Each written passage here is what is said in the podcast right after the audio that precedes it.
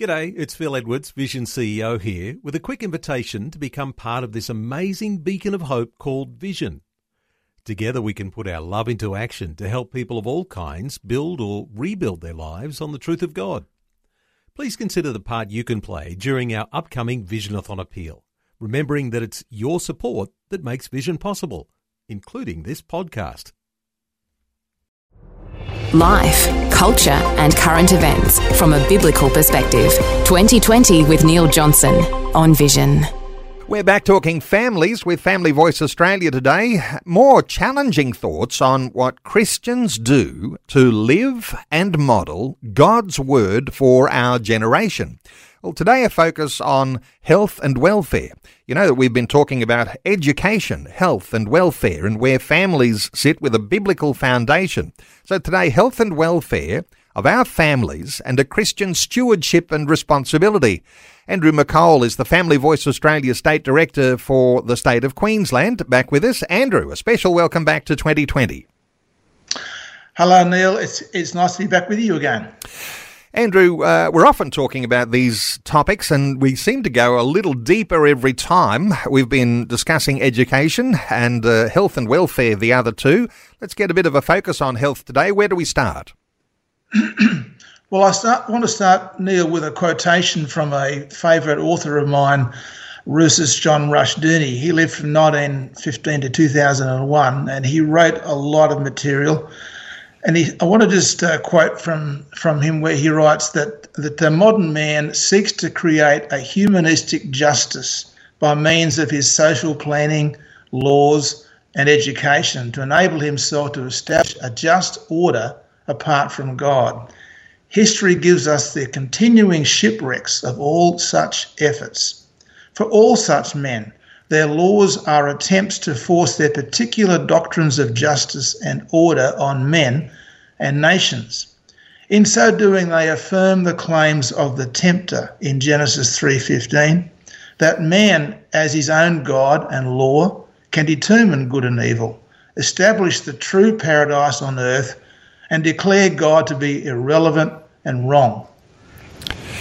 Well, let's get into some of the nitty gritty. That is a powerful quote, I might say. And, uh, you know, this thought of establishing a just order apart from God. This is where these conversations are set apart, aren't they? Because we will be saying, how do we understand as Christians a biblical foundation for taking responsibility for some things in our lives? Because if we leave it to others, uh, someone will try to get a just order apart from God. Uh, let's talk uh, the modern day. Uh, we've got so much access to social media and we can go on to YouTube. Uh, the internet is amazing. We can actually have all of the sorts of knowledge that might be necessary for us to help make us some wiser decisions. That might be one of the upsides, mightn't it, uh, when we've got some modern technology? Well, this is the thing, and it's a great advantage for families today that that uh, the internet is there to be used, and it gives us with all this free information that, that we can access on diet, exercise, and a multitude of health issues. And research is continually improving this. Now we have helpful YouTubes by great medical people available for millions of families, such as Dr. Berg is one, one, one fellow that, that we found very helpful in our family. And just along with that, a first aid kit for home and car, along with the associated knowledge and training, are great assets for every family.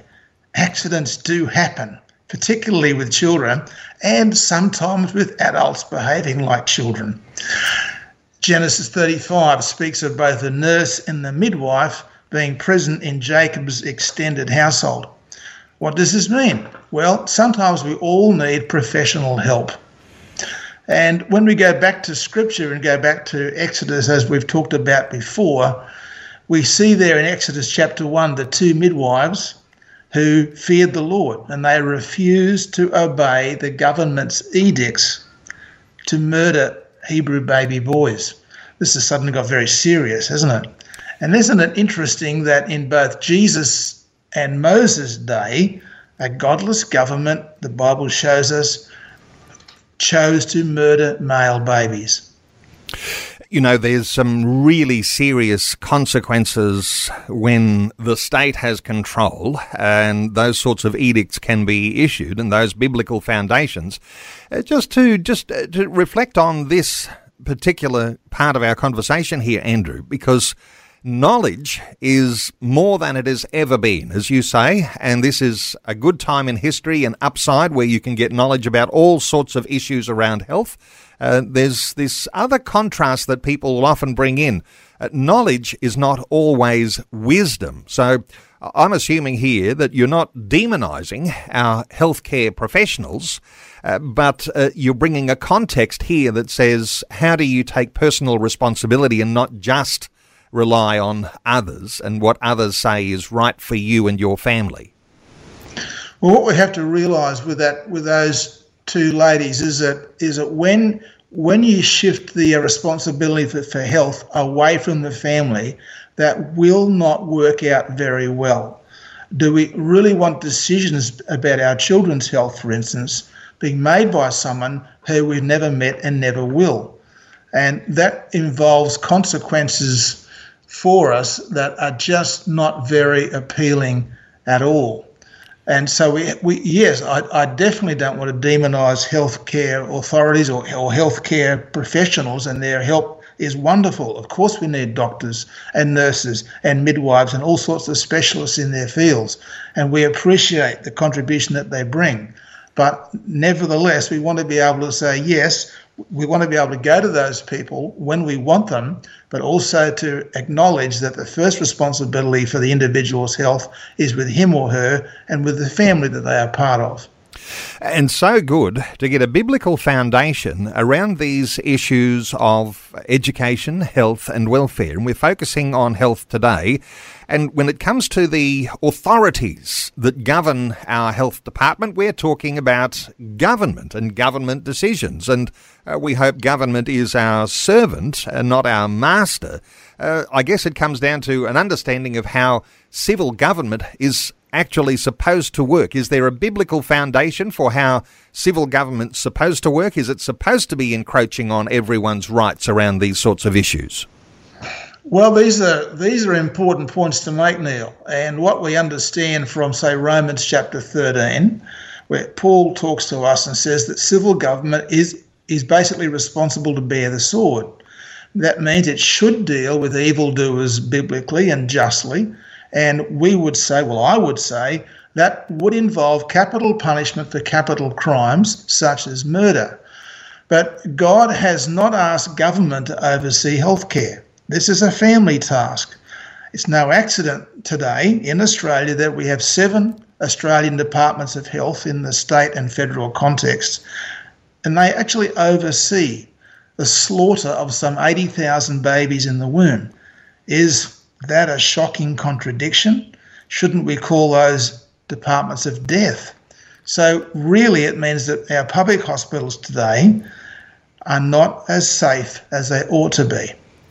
Isn't it amazing? Because we're seeing all sorts of developments around what's happening in our hospital system. And uh, even those hospitals that have held a pro life position up until now are being leaned on by powerful forces within government uh, to alter the way they see the value of human life. So, what you're saying is not far from uh, the reality of what we're seeing right now. And so, uh, government overseeing healthcare, that's got its dangers when you talk about it in the way that you do around uh, issues to do with who determines whether you are valuable or not. Uh, you've got to take that responsibility yourself and within your family. Well, that's right. And, and that's what those two ladies did back in Exodus 1. They made the decision themselves that they would not participate in what Pharaoh wanted them to. They were very brave. They took their lives in their hands uh, and and the interesting thing about that, Neil, is if we read that text carefully in Exodus one, we'll see that God blessed those two women in their deception and disobedience to Pharaoh, and actually God gave them children of their own. And so this shows us that the notion of unconditional obedience to any human authority is not found in the scriptures. Interesting, isn't it, that we come to a point where we say the Bible has wisdom to speak into the circumstances of today. If you're looking for biblical foundations around influence and the motivations that healthcare practitioners might have, because, uh, you know, lots of us will say the Hippocratic Oath uh, is something that aligns with a Christian biblical position on how we hope that our healthcare practitioners will function. How do you see some of those things? Because there seems to be a drift in people who are in the medical profession uh, making decisions about the value of human life when really those are the sorts of things you're arguing today, Andrew, ought to be the responsibility of the family. Well, that's right. And so when, when we're talking about someone who's employed say by a family, like a doctor or a nurse or whatever, and theirs is simply a fee for service transaction for the patient's sake, that keeps it simple. But what if something happens whereby the regulator, and we do have a regulator in Australia, it's called AHPRA or AHPRA, which is an, an acronym for Australian Health Practitioner Regulation Agency, what if the regulator becomes compromised themselves? What if regulatory capture, as Robert Kennedy Jr. calls it, takes place? What if the regulator is being su- subjected to outside influence? For instance, in an Australian context, and this is a little bit of a light-hearted way, what if the Melbourne Cup handicapper has friends who are trainers? What happens to his objectivity with horses' weights? So that's where the matter of the regulator being being compromised uh, comes into question pretty seriously. And we've had this happen in the last 10 years or so. And I guess there are examples. I mean, we've had uh, pandemics, and not just the COVID pandemic of recent times.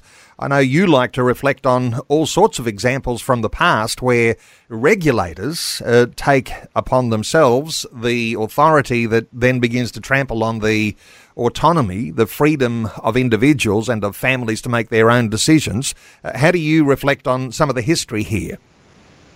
Well, what I ought to do is, Neil, and for our listeners' sake, is to is to quote from a, an author who I came across some three years ago. His name is Iain Davis. That's Iain spelt I A I N. He wrote an article called "Coronavirus and What You Are Not Being Told" in April 2020. Uh, and I quote from his article. He said, "In 2009." the world went crazy after the WHO, or the World Health Organization, declared the H1N1 influenza pandemic. This resulted in billions being spent on very expensive H1N1 vaccines and antiviral treatments, although it turned out the pandemic was indistinguishable from seasonal flu. The only people who benefited from pointless vaccines and unnecessary medication were the manufacturers GlaxoSmithKline, Roche, and Novartis. Each one of these pharmaceutical corporations were among the largest voluntary contributors to the WHO in the 2002, uh, 2008 and 2009 financial year. So, with an $84 million investment, the Swiss pharmaceutical giant Roche were the largest single contributor into the WHO's coffers that year. Luckily, as it turned out, they could afford it because sales of their unnecessary Tamiflu H1N1 medication rocketed to more than three billion pounds, following the WHO's the, the WHO's declaration of the H1N1 pandemic, which was just a coincidence. Unquote.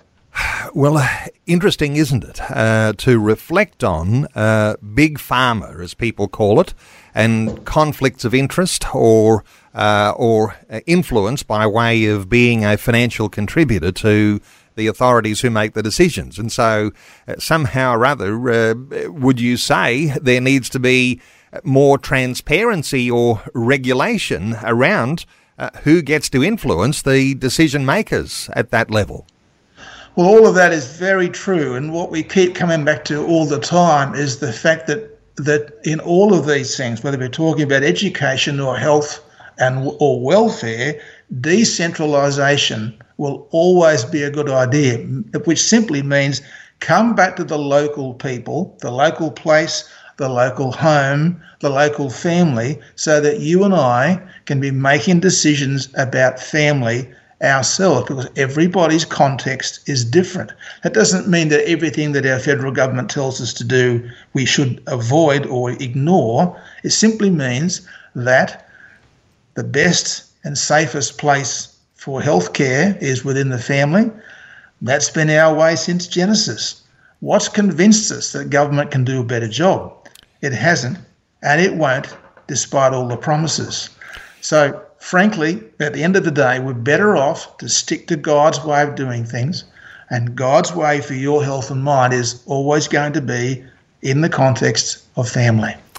Uh, no doubt there'd be all sorts of uh, people who'd have their own position on all of this. Uh, effectively, you're arguing here that if you're looking to apply a biblical model to how we care for the health of our own individual selves and for our families, that somehow or other you've got to find a model that can be a little bit more robust. And you're talking about competition uh, for patients. And uh, so, competition in the medical market. I mean, these days, you know, you've got uh, Medicare and uh, all sorts of ways that, that people can be looked after in their healthcare needs. But uh, the way that you might bring about some sort of a change, competition into that market where patients actually make the call as to what's needed. Uh, thoughts here around that, Andrew?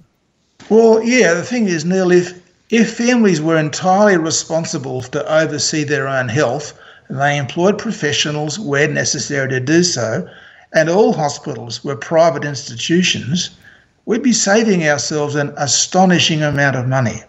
There'd be competition for patients, and that would actually be a good thing.